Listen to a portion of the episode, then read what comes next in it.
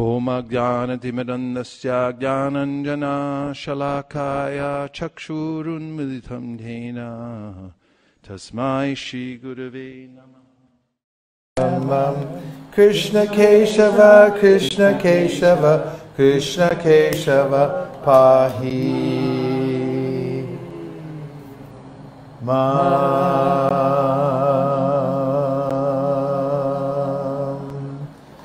Welcome back. To Govardhan Hill, the first day of Kartik. We're taking up the reading of the Krishna book by His Divine Grace A.C. Bhaktivedanta Swami Prabhupada. We're up to chapter 9.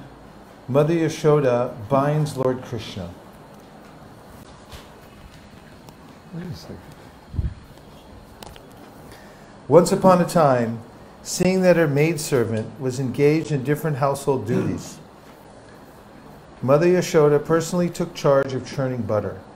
And when she churned butter, she sang the childhood pastimes of Krishna and enjoyed thinking of her son.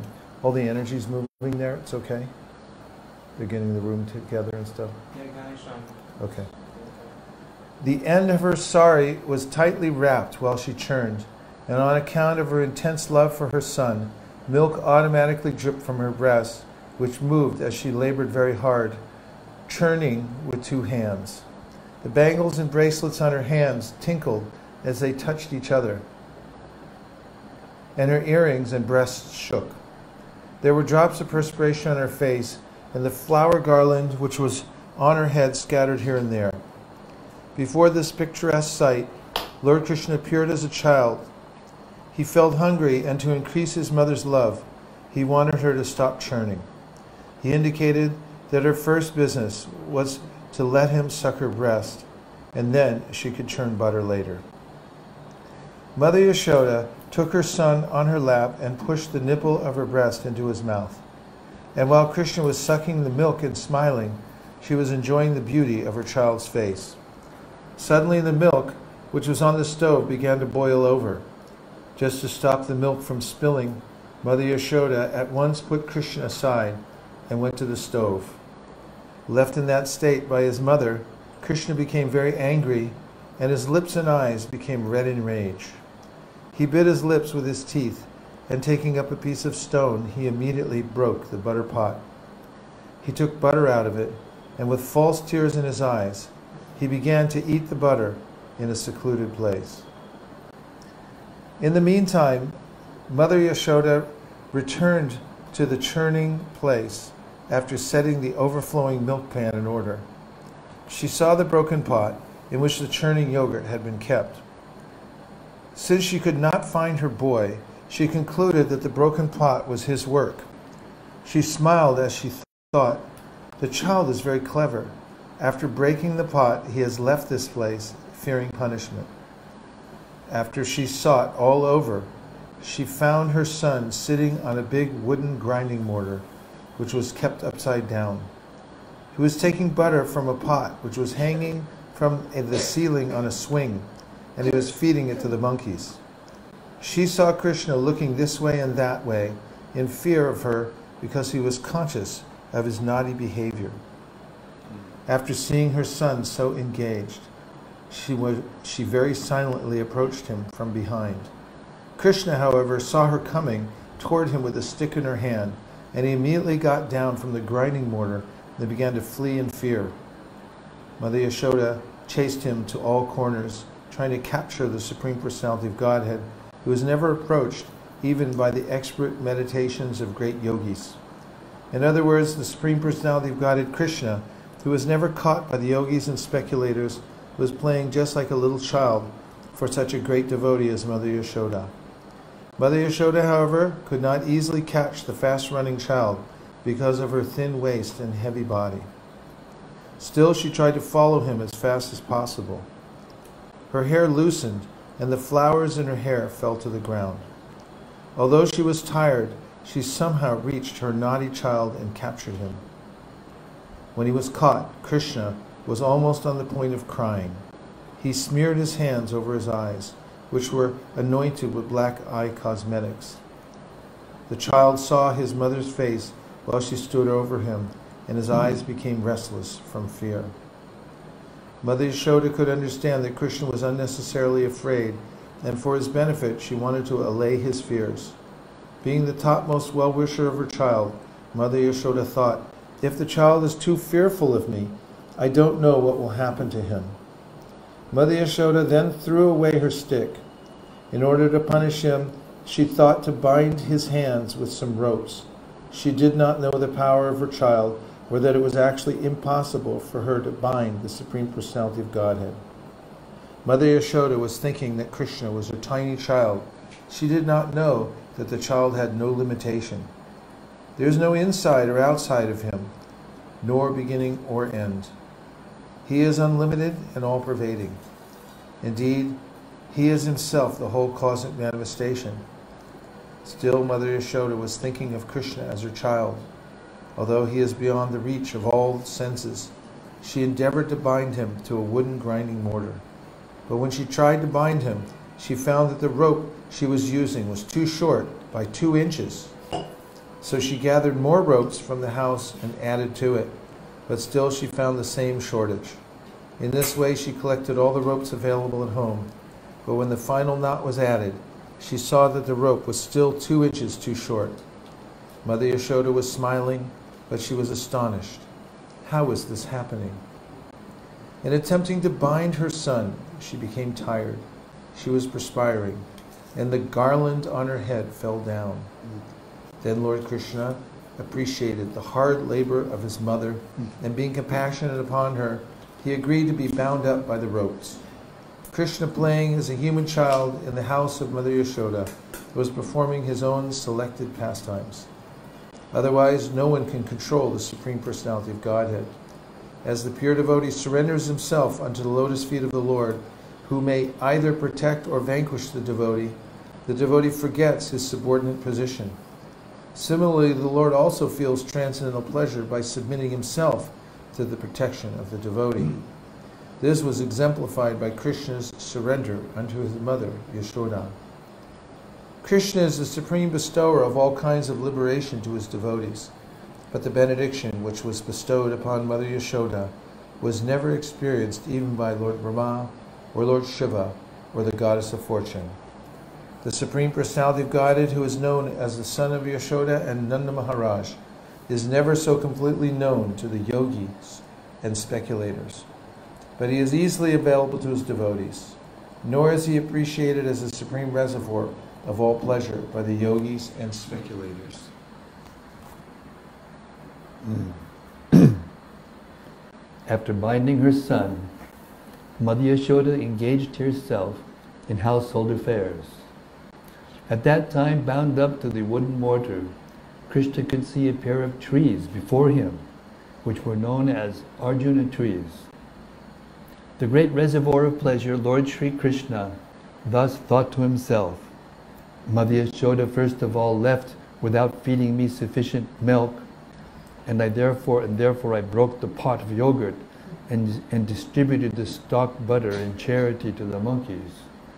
Now she has bound me up to a wooden mortar, so I shall do something more mischievous than before. And thus he thought of pulling down the two very tall Arjuna trees. There is a history behind the pair of Arjuna trees. In their previous lives, they had been the sons of Kuvera, and their names were Nalakuvara and Manigriva. Fortunately, they later came within the vision of the Lord. In their previous lives, the great sage Narada had cursed them in order to bestow the highest benediction of seeing Lord Krishna. This benediction curse was bestowed upon them because of their forgetfulness due to intoxication. This story will be narrated in the next chapter. Oh God. Don't get old. It's a mistake. Of course, I don't know if we can do a bit of that. I hope it still works. Hari Hari Hari Hari. Thus ends the Bhaktivedanta purport of the ninth chapter of Krishna. Mother Yashoda finds Lord Krishna.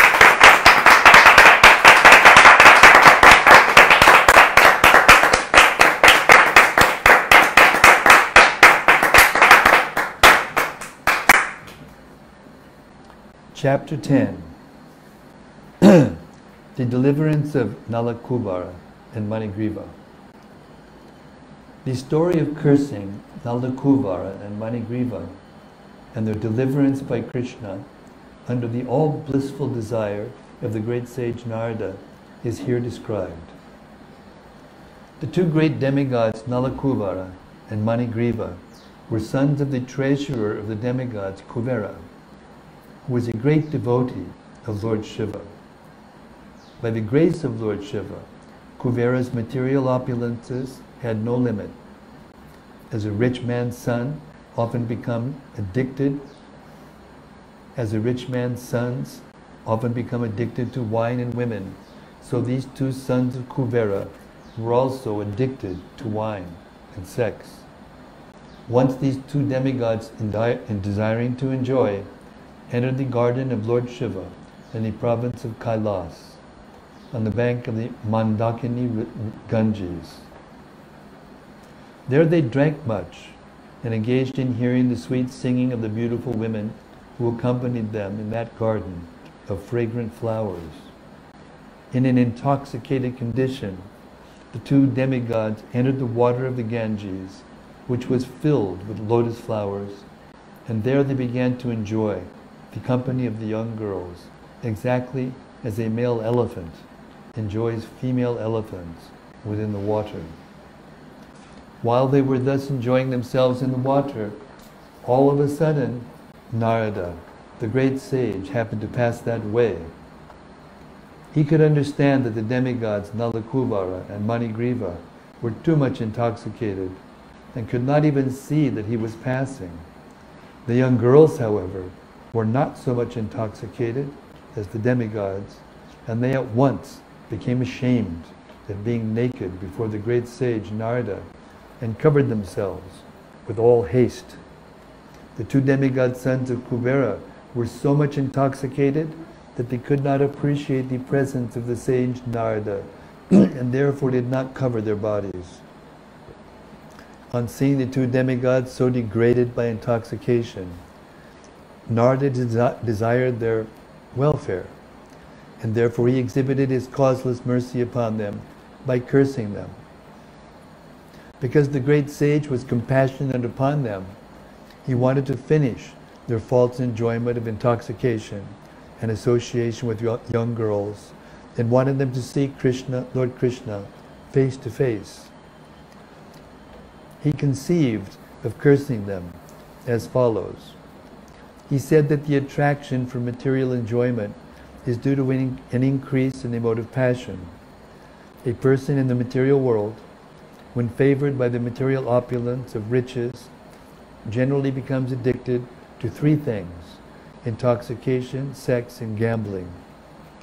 Materially opulent men, being puffed up with the accumulation of wealth, also become so merciless that they indulge in killing animals by opening slaughterhouses.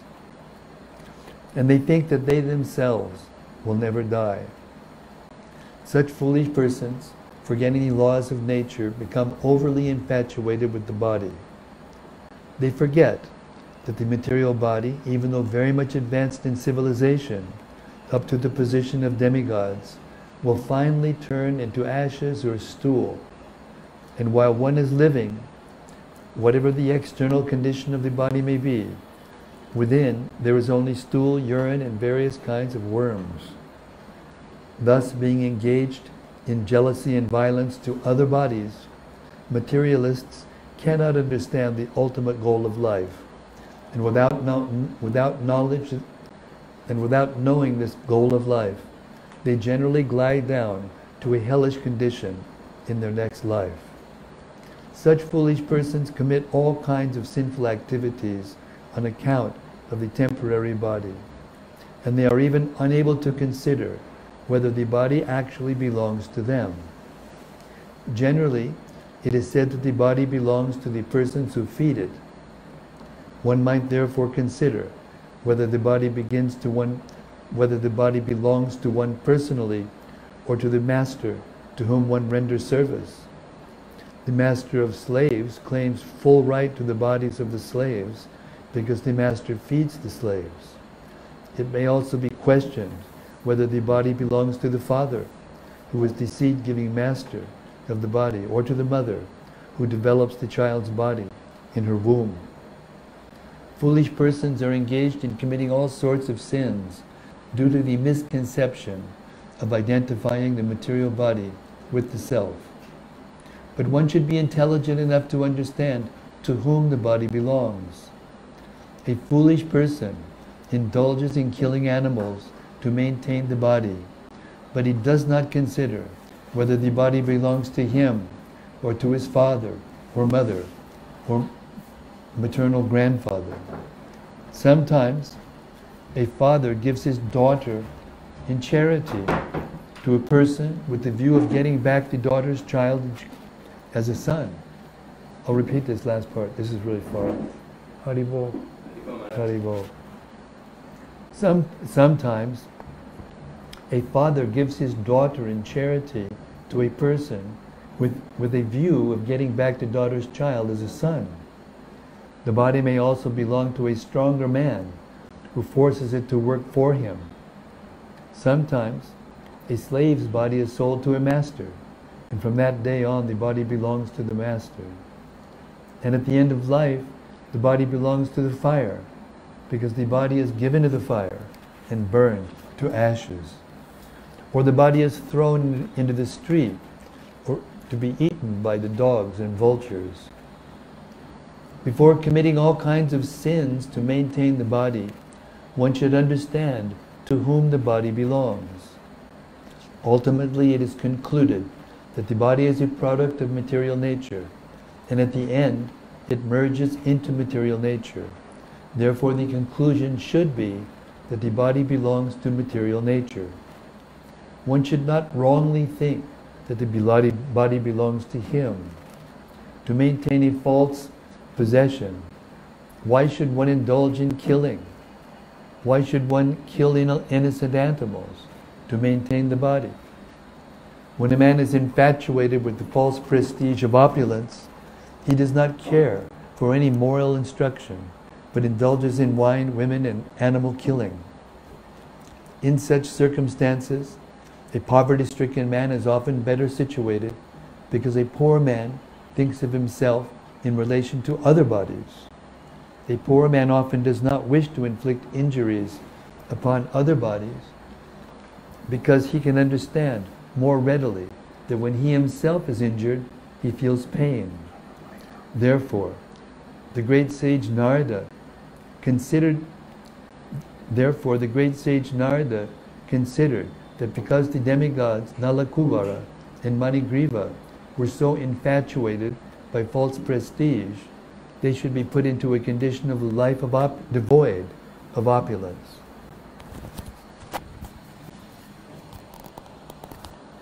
Please welcome Divyanga Prabhu, my old friend, disciple of Srila Prabhupada, making his debut back here in Vrindavan Dham. Hare Krishna. Hare Krishna. Hare Please forgive my offenses. A person who has a pinprick in his body does not wish others to be pricked by pins. A considerate man in the life of poverty does not wish others to be also put into that condition. Generally, it is seen that one who has risen from a poverty stricken life and becomes wealthy creates some charitable institution at the end of his life so that other poverty stricken men might be benefited. In short, a compassionate, poor man may consider others' pains and pleasures with empathy. A poor man is seldom puffed up with false pride, and he may be freed from all kinds of infatuation. He may remain satisfied by whatever he gets for his maintenance by the grace of the Lord. To remain in the poverty stricken condition is a kind of austerity. According to Vedic culture, therefore, the Brahmanas, as a matter of routine, keep themselves in a poverty stricken condition to save themselves from the false prestige of material opulence. False prestige, due to advancement of material prosperity, is a great impediment for spiritual emancipation. A poverty stricken man cannot become unnaturally fat by eating more and more. And on account of not being able to eat more than he requires, his senses are not very turbulent. When the senses are not very turbulent, he cannot become violent. Another advantage of poverty is that a saintly person can easily enter a poor man's house, and thus the poor man can take advantage of the saintly person's association. We had a, in Denver a few years ago, we went to the really poor neighborhood, and we were going around supper time, and knock on the door, and people just go, "Come on in," and they'd be sitting there having dinner. I mean, one family, they were at the dinner table, and th th I mean, they barely even looked up. They just said, "Come on in," and I came in and I started. And they go, "What do you got there, honey?" And they were asking, you know, like, and just like really friendly. And then later on, we went to a rich neighborhood, and as soon as we stepped on the first porch, they kicked us out. They called the cops. They go, "Get out of here!" It was, and we were thinking of this section. Oh, yeah. Very practical. How true it is. A very opulent man does not allow anyone to enter his house. Therefore, the saintly person cannot enter. According to the Vedic system, a saintly person takes the position of a mendicant so that on the plea of begging something from the householder, he can enter any house. The householder, who has usually forgotten everything about spiritual advancement because he is busy maintaining family affairs, can be benefited by the association of a saintly person. There is a great chance for the poor man to become liberated through association with a saint. Of what use are persons who are puffed up? Please welcome Havi Prabhu. Haribol.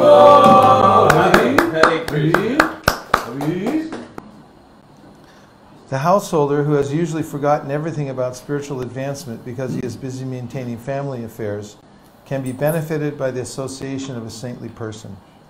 There is a great chance for the poor man to become liberated through association with a saint. Of what use are persons who are puffed up with material opulence and prestige if they're bereft of the association of saintly persons and devotees of the Supreme Personality of Godhead? The great sage Narada therefore thought that it was his duty to put those demigods into a condition where they could not be falsely proud of their material opulence and prestige. Narada was compassionate and wanted to save them from their fallen life. They were in the mode of darkness, and being therefore unable to control their senses, they were addicted to sex life. It was the duty of a saintly person like Narada to save them from their abominable condition. In animal life, the animal has no sense to understand that he is naked. But Kuvera was the treasurer of the demigods, a very responsible man, and Nalakulavera and Manigriva were two of his sons. And yet they became so animalistic and irresponsible that they could not understand, due to intoxication, that they were naked. To cover the lower part of the body is a principle of human civilization, and when men or women forget this principle, they become no better than animals. Narada Muni, Narada therefore thought that the best punishment for them was to make them immovable living entities or trees. Trees are, by nature's laws, immovable. Although trees are covered by the mode of ignorance, they cannot do harm.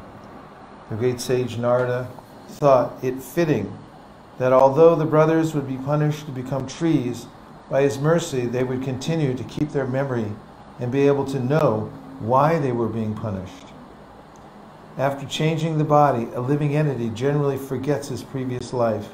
But in special cases, by the grace of the Lord, as with Nalakuvara and Manigriva, one can remember.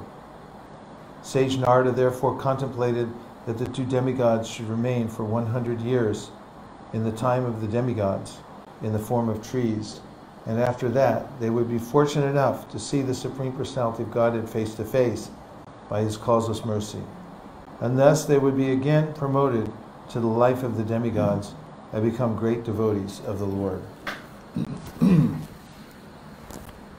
After this, after this, the great sage Narada returned to his abode, known as Narayanashrama, and the two demigods turned into trees, known as twin Arjuna trees. The two demigods were favored by the causeless mercy of Narada and given a chance to grow in Nanda's courtyard and see Lord Krishna face to face.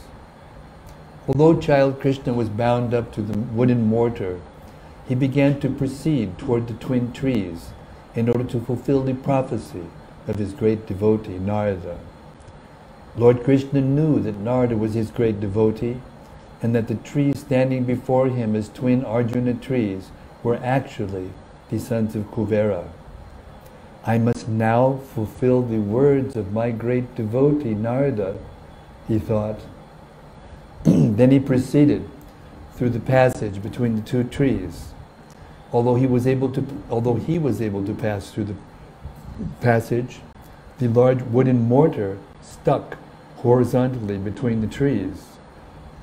Taking advantage of this, with great strength, Lord Krishna began to pull the rope which was tied to the mortar. As soon as he pulled, the two trees, with all their branches and limbs, fell down immediately with great sound. Out of the broken, fallen trees came two great personalities, shining like blazing fire. All sides became illuminated and beautiful by their presence. The two purified personalities immediately became before Lord Krishna, before child Krishna, and bowed down to offer their respects and prayers in the following words. Dear Lord Krishna, you are the original personality of Godhead, master of all mystic powers. Learned Brahmanas know very well that this cosmic manifestation is an expansion of your potencies, which are sometimes manifest and sometimes unmanifest.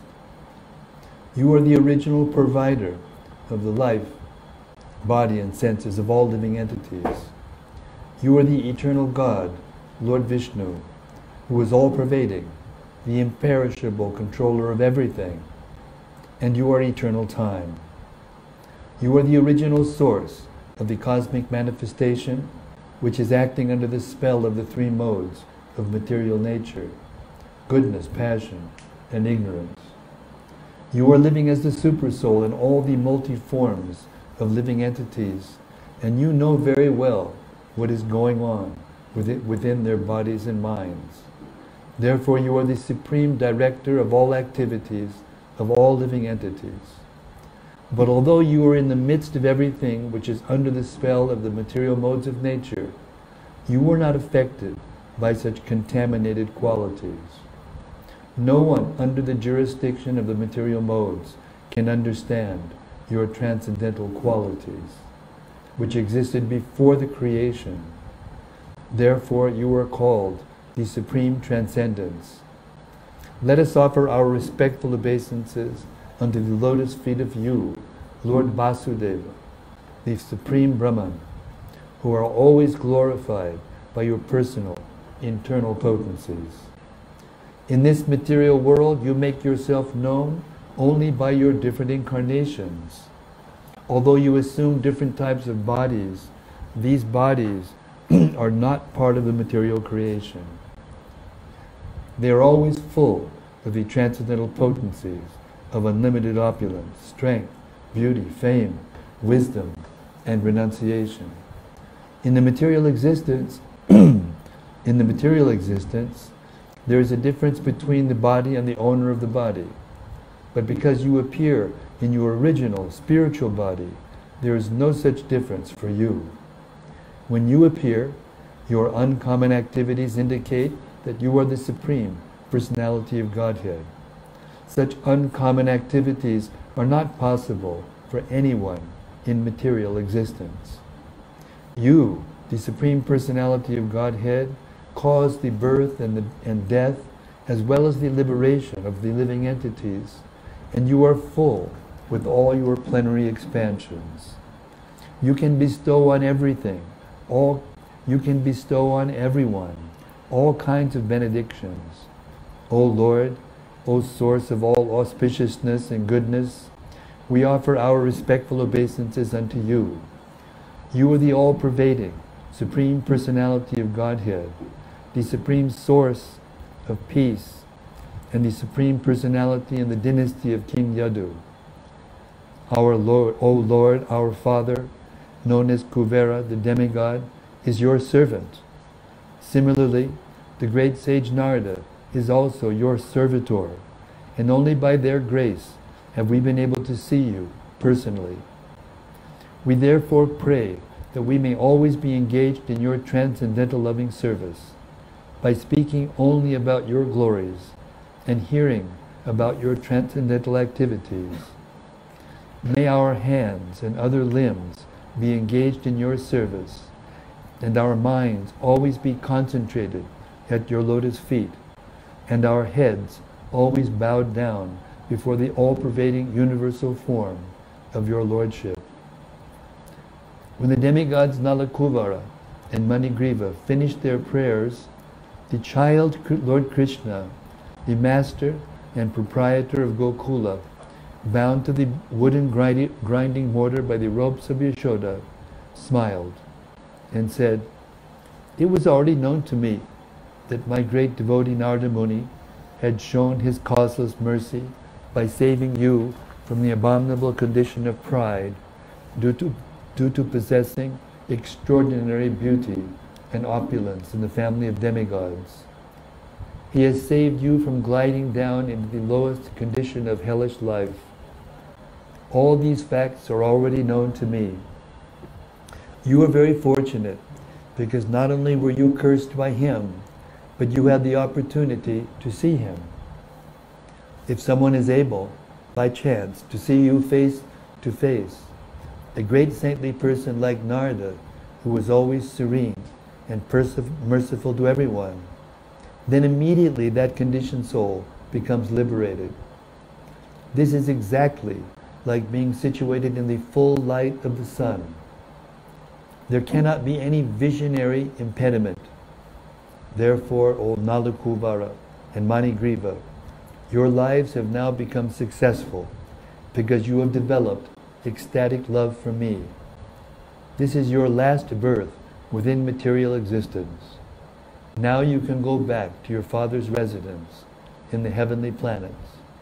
And by, remind, and by remaining in the attitude of devotional service, you will be liberated in this very life.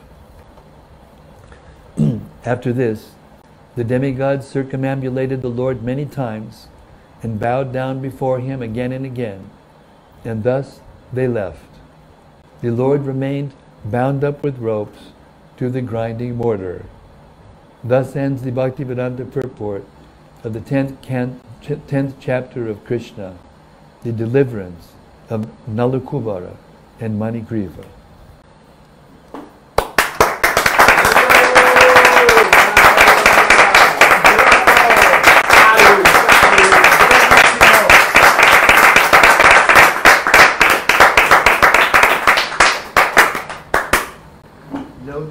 Chapter?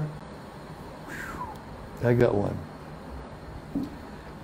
I thought interesting that just before Krishna pulled down the trees, he thought, my devotee, my devotee told me that I had to deliver these two, so I have to do it. So I'm thinking here I am sitting in Bodhidharma, something completely qualified, and yet because your Prabhupada said, if you do this, chant the 16 rounds every day, follow the regular principles, go back, to, go back home in the sunshine. We are, we are, we, we, we live by there you have it. We live by that level of benediction. And Krishna will certainly do it. Whoa. Come on. I feel better already. All right, sure.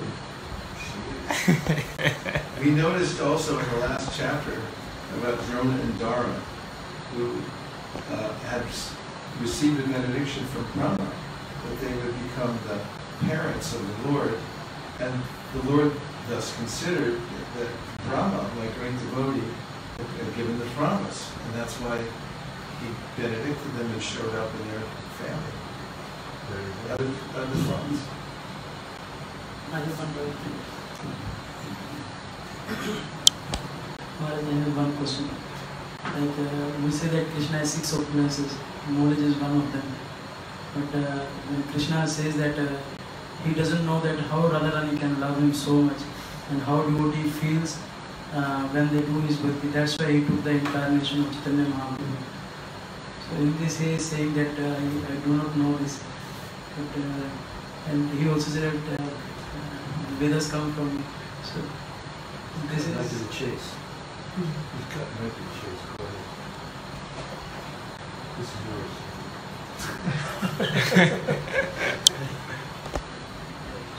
well, Vishwanath Chakravarti Thakur gives a lot of commentary about what he calls the Lord's divine ignorance, or through which he willingly becomes subordinate to his Leela Shakti.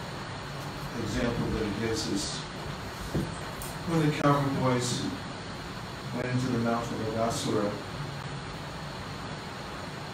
he was marveling at how the, his energies were working.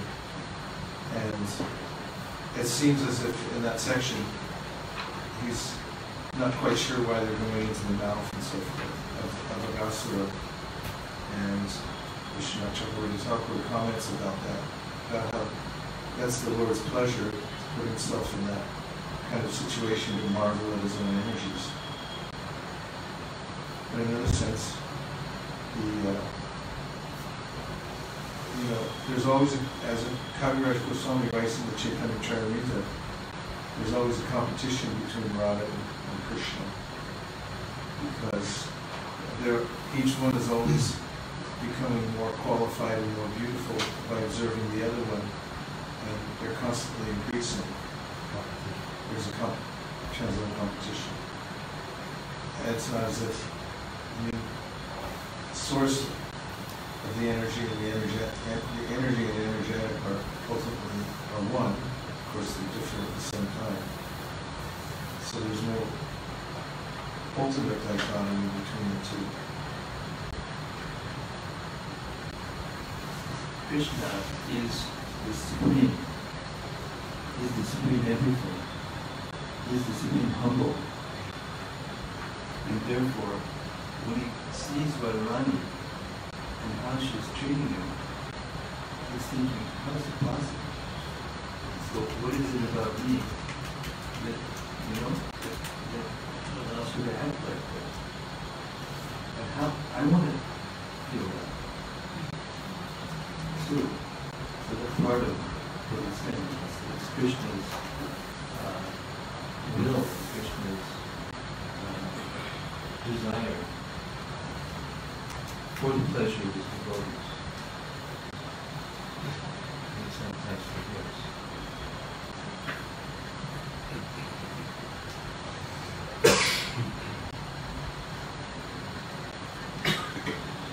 Rag Chandrika by Srila Vishwanath Chakravarti are described the principles Krishna's sarvagyata, omniscience, and mugdhata, bewilderment or lack of knowledge, or childlike unawareness of the quality of being charmingly oblivious and captivated.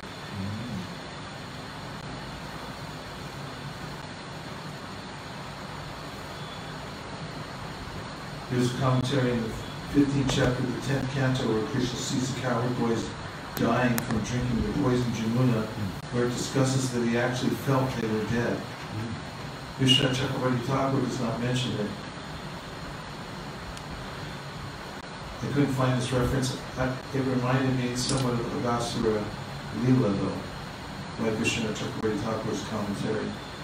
A quote from 10, 12, 26. In the meantime, while Krishna was considering how to stop them, all the cowherd boys entered the mouth of the demon. The demon, however, did not swallow them, for he was thinking of his own relatives who had been killed by Krishna and was just waiting for Krishna to enter his mouth. Krishna Chakravarti Thakur commentary, just as Krishna was deciding to stop them, the boys entered the serpent's mouth, but the serpent did not swallow them. Why didn't he swallow them? The demon was remembering the death of his brother at the hands of the Lord, so he was waiting for Krishna. One should not think that Krishna, Krishna's Satya Sankalpa Shakti, potency that fulfills every desire of the Lord, was thwarted because Krishna could not stop the boys from entering the serpent's mouth, though he wanted to.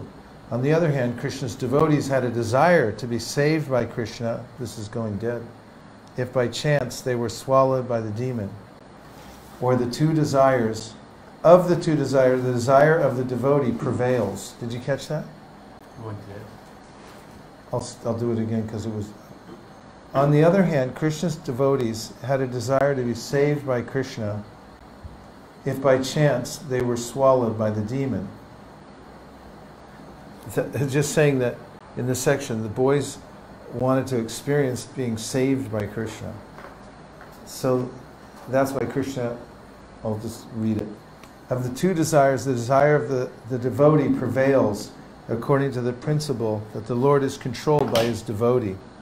This was perfectly arranged by Krishna's ever watchful Leela Shakti, which harmonizes everything by removing all seeming contradictions. 27. Krishna saw that the cowherd boys, who did not know anyone but him as their Lord, had now gone out of his hand and were helpless, having entered like straws into the fire of the abdomen of Aghasura, who is death personified. It was intolerable for Krishna to be separated from his friends, the cowherd boys. Therefore, as if seeing that this had been arranged by his internal potency, Krishna was momentarily struck with wonder and unsure of what to do. Commentary Seeing that the boys were helplessly beyond his control, like jewels slipping from one's hand, and that they were entering like straws into the fire of the snake's stomach, Krishna became filled with compassion. Grunaya Ardita. Krishna was astonished at the actions of his Leela Shakti, or of time, in making the cowherd boys enter the serpent's mouth. What was the cause of Krishna's astonishment? The Lord thought, It is not possible for these cowherd boys to have prarabdha karma. Besides, the supersoul does not give them the tendency for karma because the supersoul is my expansion and does not do anything unfavorable to me. Therefore, the Leela Shakti has made this seemingly unfavorable arrangement with a desire to put me, who abound in prema, in a compassionate mood on seeing this unfortunate situation. It astonishes me how she controls me, the very form of all rasas and the king of all leelas. Though Krishna's, though Krishna's sorrow due to separation from his friends remained, it's somewhat reduced with the rise of astonishment. This is the meaning here. So it just kind of, I mean, gives an idea of how it is that Krishna interacts with his Leela Shakti in order to enjoy kind of like childlike wonderment in his own pastimes. Could, could, could you elaborate a little bit? could you elaborate a little bit on Shalva and when Shalva uses mystic power to seemingly cut off the head of uh, Vasudeva in of Krishna and how he momentarily elaborate on that? I think it's a, under the same category, but It is, but it has, it, it, it is the same category, but it also has to do with Krishna's natural affection for his father being in Naralila in the material world. Naralila means he acts as if he's a human being with the same human uh, feelings. And in order to act within the laws of material nature in general, he does that. And, and also to express his love. In, in order to express his love to the near ones that he has, especially his father and mother, he will sometimes act like that, show intense family attachment, you know, in order to show that, that love for his own satisfaction and for the satisfaction of his devotee. I think you should turn this up like one or two clicks. In my humble opinion. You're humble, but your opinion is really humble.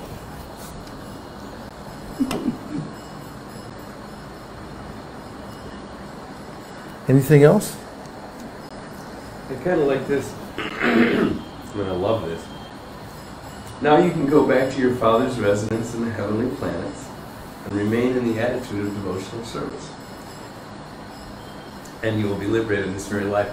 And we can apply that because we have so many things we're involved in the material world, at least I know I do.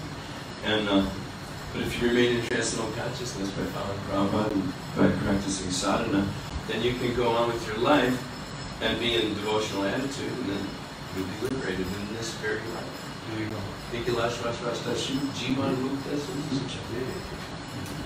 Makes you feel like you're doing everything. Just thought also from where they came and what they got, just because of this causeless mercy and blessing. It's seemingly out of anger that they did this. Whatever they did and uh, how they ended up being liberated and seeing Krishna. So that's the power of an association, living for sure.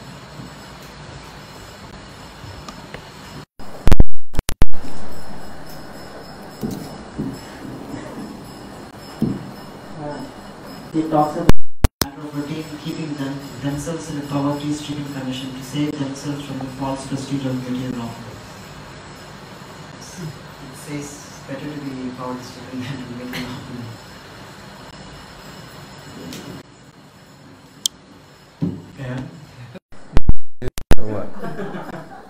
I was listening to Prabhupada this morning when I was getting ready for Mangalartik, and he was saying that no matter what situation you're you're in in the, in the material world, there's no satisfaction. He said, so a man has one million dollars, but he's thinking, I'm suffering because I don't have ten million dollars.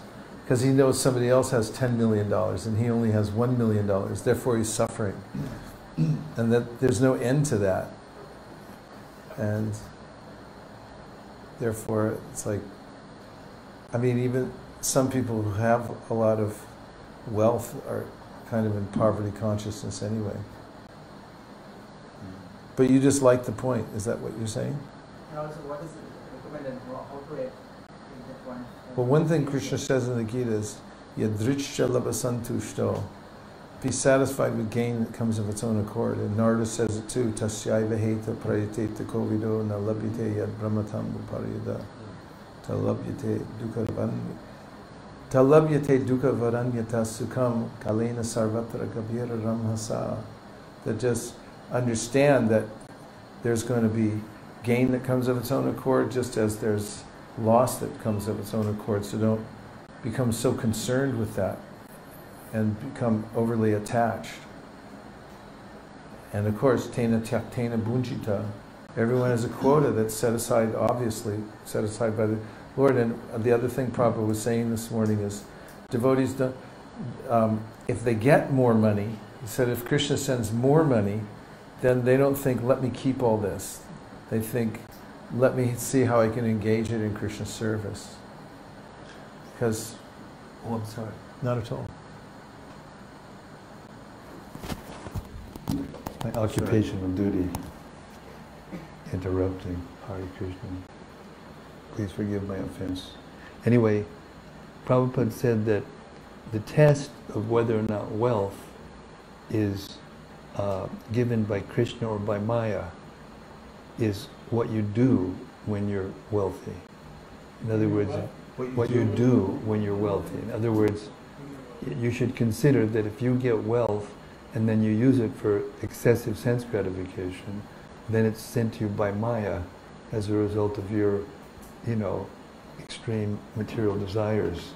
But if you get that wealth and you use that wealth in spreading Krishna consciousness in particular, but especially in just doing devotional service, then it's considered to be sent by Krishna and it's spiritual.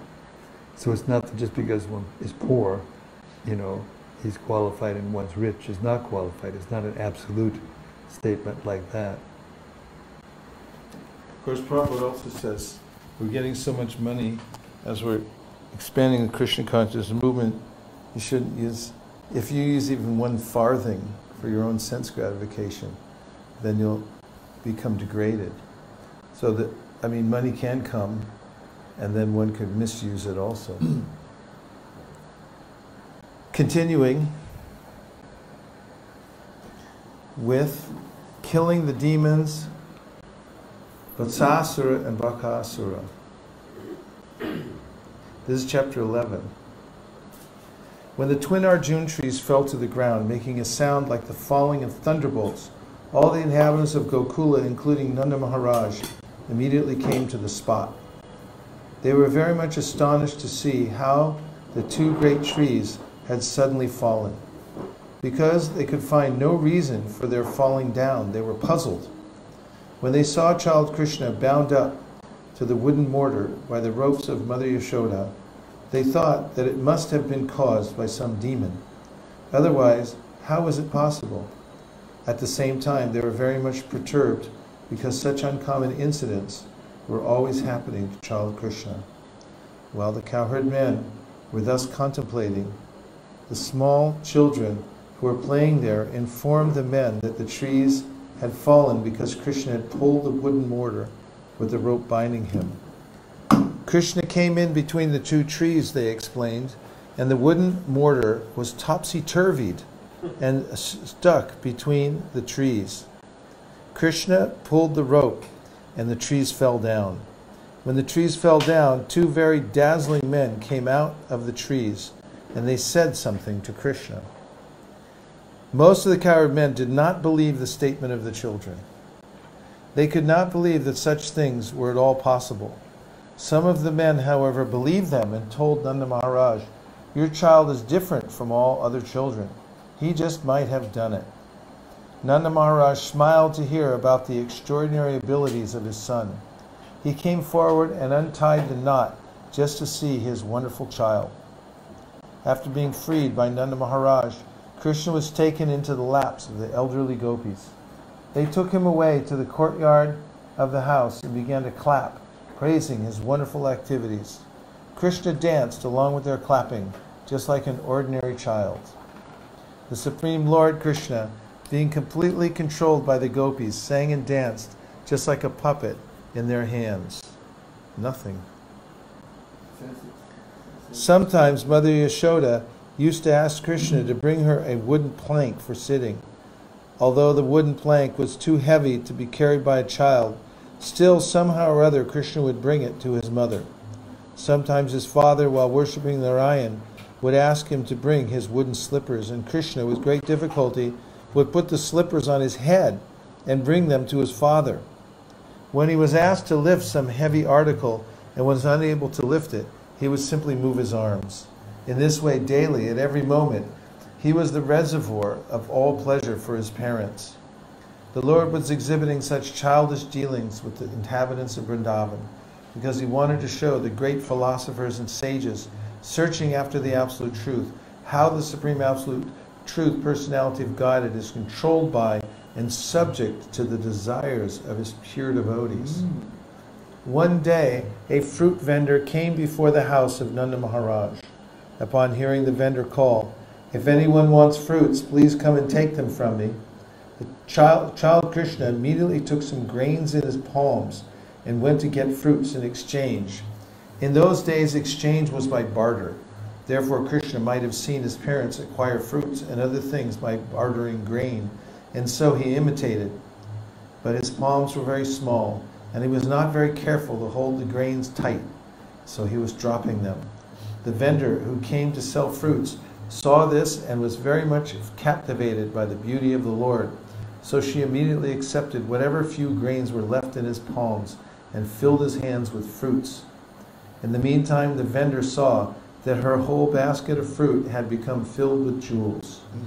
The Lord is the bestower of all benedictions. If someone gives something to the Lord, he is not the loser, he is the gainer by millions of times.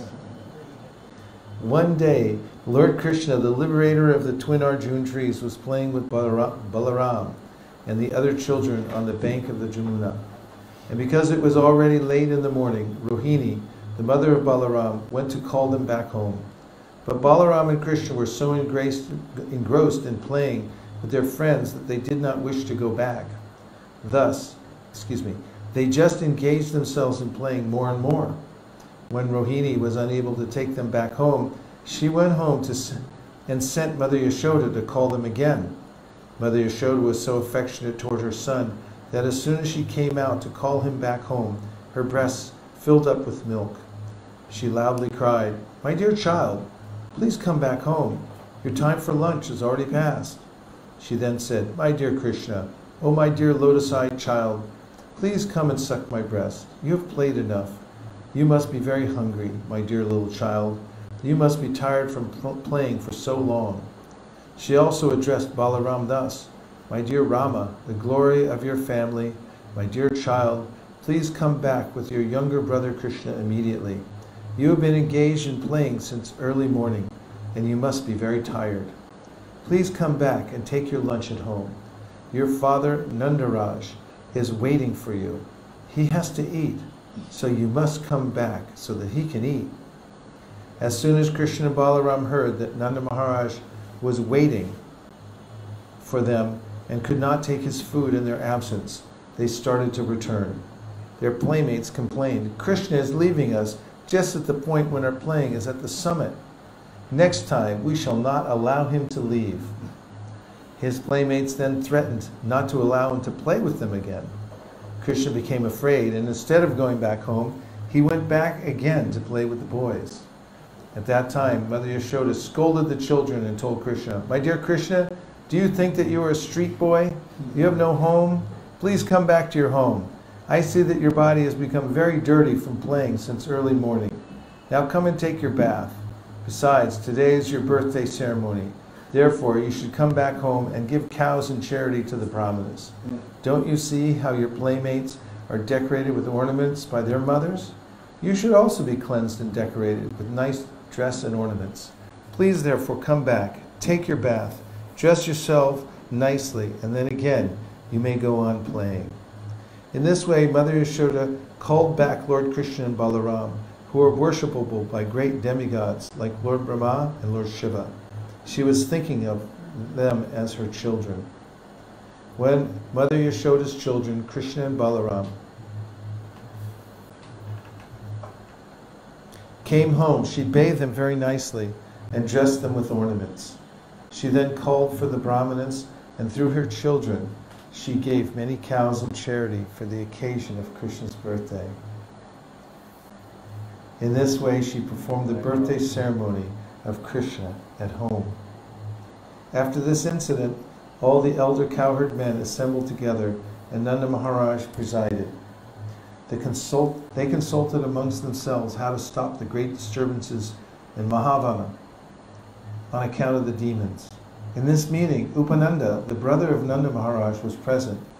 He was considered to be learned and experienced, and he was a well wisher of Krishna Balaram.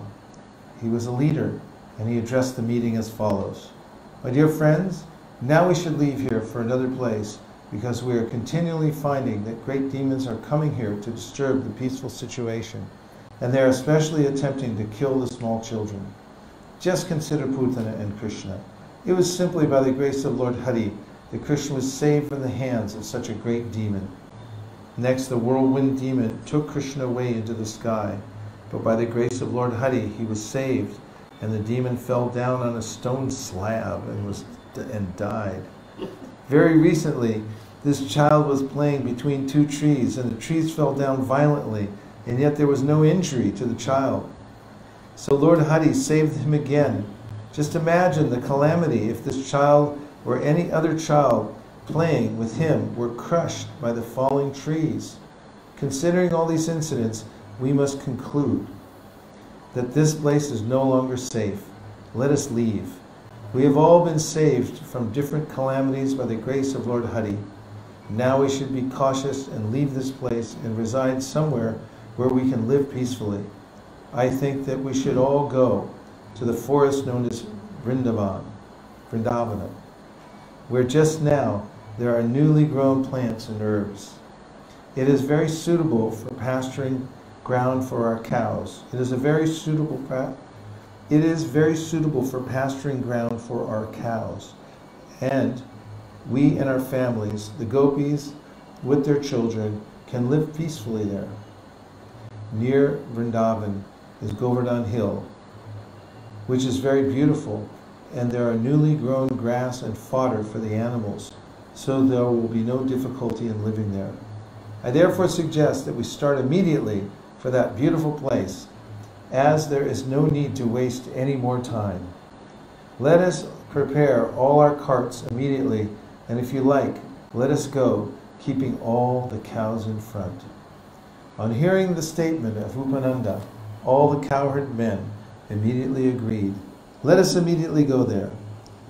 Everyone then loaded all their household furniture and utensils onto the carts and prepared to go to Vrindavan. All the children, women, and old men of the village were arranged on seats, and the cowherd men equipped themselves with bows and arrows to follow the carts. All the cows and bulls were placed in the front along with their calves, and the men with their bows and arrows surrounded the heads and the herds and carts and began to blow on their horns and bugles. In this way, with tumultuous sound, they started for Vrindavan. And who can describe the damsels of Vraja? They were all seated on the carts and were very beautifully dressed with ornaments and costly saris. They chanted the pastimes of Krishna, child Krishna, as usual. Mother Yashoda and Mother Rohini were seated on a separate cart, and Krishna and Balaram were seated on their laps. While Mother Rohini and Yashoda were riding on the cart, they talked to Krishna and Balaram, and feeling the pleasure of such talks, they looked very, very beautiful. In this way, after reaching Vrindavan, where everyone lives eternally, very peacefully and happily, they encircled Vrindavan, drew all the carts together in a half circle, and in this way constructed a temporary residence. When Krishna and Balaram saw the beautiful appearance of Vrindavan, maybe it was dropped on its head too many times. When Krishna Balaram saw the beautiful appearance of Vrindavan, Govardhan Hill and the banks of the river Jamuna, they felt very happy. As they grew up, they began talking with their parents and others in childish language, and thus they gave great pleasure to all the inhabitants of Vrindavan. Soon, Krishna Balaram had, had grown sufficiently to be given charge of the calves. Cowherd boys from the very beginning of their childhood are trained to take care of the cows. And their first responsibility is to take care of the little calves. So along with the other little cowherd boys, Krishna and Balaram went into the pasturing ground and took charge of the calves. And there they played with their playmates. While taking charge of the calves, sometimes the two brothers played on their flutes, and sometimes they played with amalaka fruits and bale fruits, just like just as small children play with balls. Sometimes they danced and made tinkling sounds with their ankle bells. Sometimes they made themselves into bulls and cows by covering themselves with blankets. Thus Krishna and Balaram played. The two brothers used also to imitate the sounds of bulls and cows and play like two bulls fighting. Sometimes they used to imitate the sounds of various animals and birds. In this way they enjoyed their childhood pastimes, apparently like ordinary, mundane children.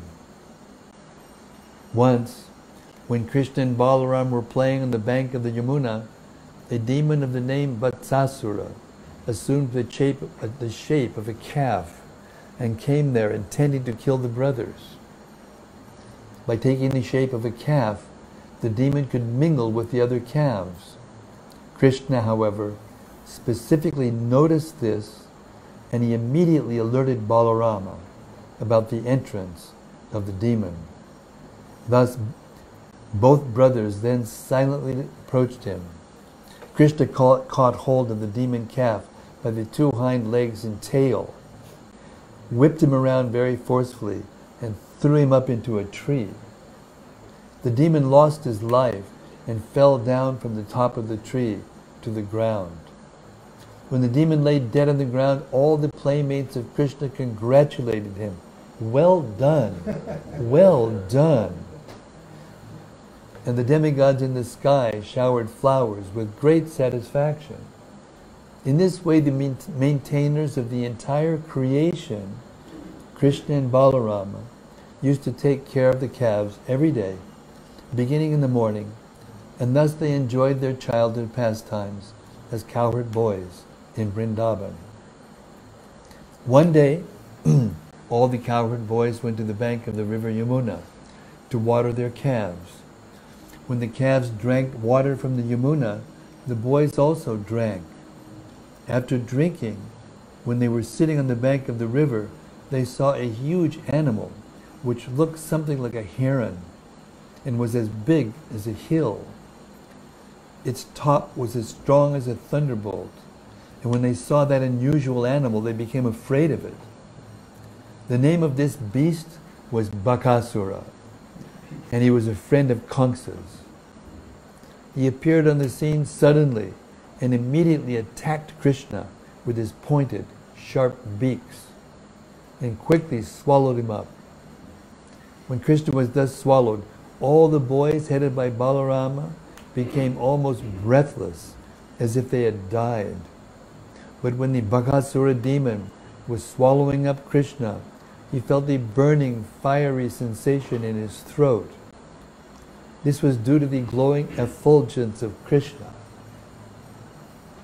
The demon quickly threw, up, threw Krishna up and tried to kill him by pinching him with his beak. Bakasura did not know that although Krishna was playing the part of a child of Nanda Maharaj, he was still the original father of Lord Brahma, the creator of the universe. Mother Yashoda's child, who was the reservoir of pleasure for the demigods, and who was the maintainer of saintly persons, caught hold of the great gigantic heron by the two halves of his beak, and before his cowherd boyfriends, bifurcated his mouth, just as a child very easily splits a blade of grass. From the sky, the denizens of the heavenly planets showered flowers like the mallika, the most fragrant of all flowers, as a token of their congratulations. Accompanying the showers of flowers was the vibration of bugles, drums, and conch shells. When the boys saw the showering of flowers and heard the celestial sounds, they became struck with wonder. and when they saw Krishna freed from the mouth of the great demon Bakasura, all of them, including Balarama, were so pleased that it seemed as if they regained, had regained their very source of life. As soon as they saw Krishna coming toward them, one after they one after another embraced the son of Nanda and held him to their chests. After this, they assembled all the calves under their charge and began to return home. When they arrived home, they spoke of the wonderful activities of the son of Nanda. When the gopis and cowherd men all heard the story from the boys, they felt great happiness because naturally they loved Krishna. And by hearing about his glories and victorious activities, they became still more affectionate toward him. Thinking that child Krishna had been saved from the mouth of death, they looked upon his face with great love and affection. They were full of anxiety and could not turn their faces from the vision of Krishna. The gopis and men began to converse amongst themselves about how wonderful it was that Krishna, child Krishna, had been attacked in so many ways and so many times by so many demons, and yet the demons themselves had been killed and Krishna had remained uninjured. They continued to converse among themselves, amongst themselves about how so many great demons in such fierce bodies had attacked Krishna to kill him. But by the grace of Hari, had not been able to cause even a slight injury. Rather, they had died like small flies in a, in a fire. Thus, they remembered the words of Gargamuni, who had foretold, by dint of his vast knowledge of the Vedas and astrology, that this boy would be attacked by many demons. Now they were actually seeing that this was coming true, word for word. All the cowherd men, including, including Nanda Maharaj, used to talk of the wonderful activities of Lord Krishna and Balarama. And they were always so much absorbed in those talks that they forgot the threefold miseries of this material existence. This is the effect of Krishna consciousness. What was enjoyed 5,000 years ago by Nanda Maharaj can still be enjoyed by Krishna conscious persons simply by talking about the transcendental pastimes of Krishna and his associates.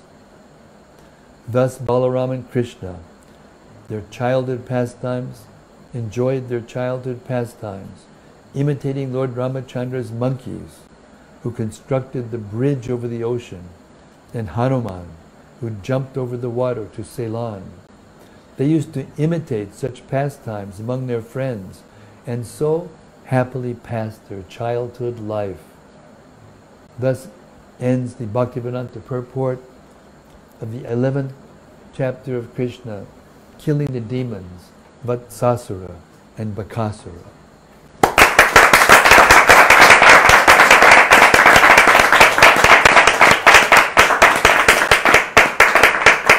I just have a couple comments. One is- in the commentary by Vishnu Chakravarti Thakur in the pastime of Bakasura, he says that because Bakasura didn't have a taste for Krishna consciousness, he's overwhelmed by avidya.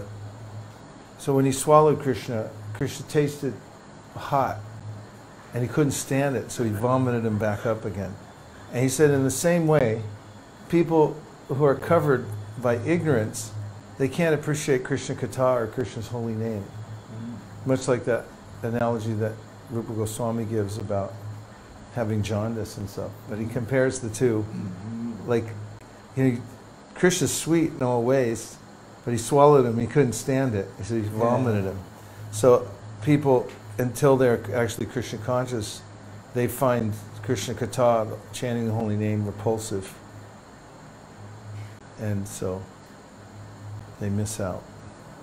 Thus ends tonight's reading of the Krishna book, Krishna, the Supreme Personality of Godhead. We thank everyone for joining us online from various places around the world. On behalf of everyone here at Govardhan Hill, we bid you adieu and look forward to seeing you tomorrow morning, starting up again at 11:30 a.m. 11 o'clock a.m. for the continued reading. Am I right about that? Nachari Armarman, Nachari Armarman, Nachari Armarman, Nachari Armarman, hey, Nachari Armarman, Nachari Armarman, Nachari Armarman, Nachari Armarman.